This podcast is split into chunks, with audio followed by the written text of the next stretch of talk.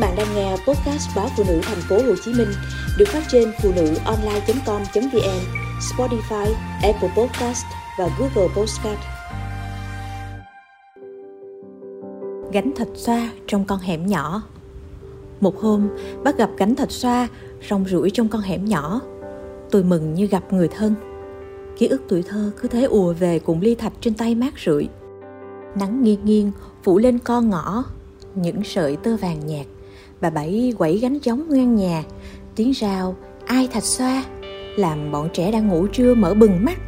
Những cánh cửa được hé ra, những bàn chân vội vã xỏ vào đôi dép tổ ong cũ mềm, nhanh nhẩu chạy ra đầu ngõ. Đôi giống gánh được đặt dưới gốc khế chỉ trong chốc lát, bọn trẻ đã kịp súng quanh hai cái thúng tre. Bà bảy đưa tay vớt miếng thạch xoa có màu nâu ngà. Một tay cầm con dao nhíp màu đen. Bà cắt ngang cắt dọc vài lát lên miếng thạch mềm mịn trên tay, rồi thả vào chiếc ly thủy tinh có màu xanh.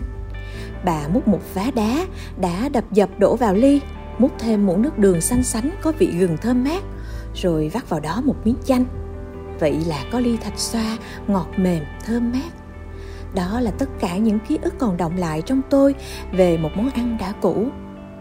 Và qua bao năm tháng, ly thạch xoa giải nhiệt trong cái ngõ xôn xao nắng, vẫn thanh mát, ngọt dịu đến tận bây giờ tôi nhớ những buổi sáng ấu thơ, ngồi trước thềm nhà, ngóng trông mẹ đi chợ về. Chợ bên kia sông, nên mỗi lần nghe đò ngang nổ bành bạch nơi bến sông là ngó nghiêng chờ dáng mẹ hiện ra nơi đầu ngõ. Con ngõ ấy, cha tôi trồng hai hàng bông trang dẫn lối vào nhà. Những ngày hè nắng cháy là những ngày bông trang nở tưng bừng nhất. Lối vào nhà cứ đỏ rực lên, thắp sáng những buổi chợ quê, thức quà mẹ mang về, bao giờ cũng là mấy chén thạch xoa đựng trong bịch ni lông trắng. Mạ ra vườn hái mấy quả chanh, miếng thạch được cắt nhỏ, bỏ trong thau nhôm cũ. Mạ lấy đường trong chạn bếp, múc mấy muỗng đổ vào thau, vắt thêm ít chanh, sau đó trộn đều lên, rồi chia ra từng ly cho các đứa con đang ngồi xúm xít trong ngóng.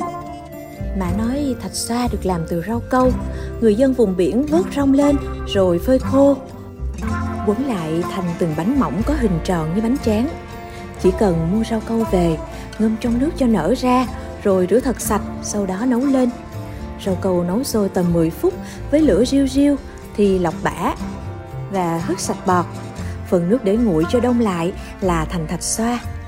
Là tôi khách thành phố thật xa, hồi đó phải đi đò mấy tiếng từ phía đầu nguồn, xuôi theo sông hương mới về đến chợ đông ba, thành phố huế ở chợ đó thì người ta mới bán rau câu để nấu thạch xoa. Trong những lần ít ỏi đi phố, giữa những ngày hè nắng cháy của xứ miền trung mẹ hay mua sắp rau câu đem về để dành nấu cho mấy đứa con ăn giải nhiệt. Tôi vẫn nhớ những buổi chiều tôi lanh quanh nơi góc bếp, háo hức nhìn mẹ nấu thạch xoa. Mẹ nói rau câu nấu cũng phải có bí quyết, nước đổ sao cho vừa y, để khi thạch xoa đông lại, độ sánh mịn mềm dẻo vừa đủ, không quá cứng và không quá mềm một hôm bắt gặp cánh thạch xa rong rủi trong con hẻm nhỏ. Tôi mừng như gặp lại người thân. Ký ức tuổi thơ cứ thế ùa về cùng ly thạch trên tay mát rượi. Vị ngọt vừa đủ của nước đường, hương thơm của gừng, vị chua thanh nhẹ nhẹ của chanh. Những thứ ấy như bản hòa ca, vỗ về ký ức.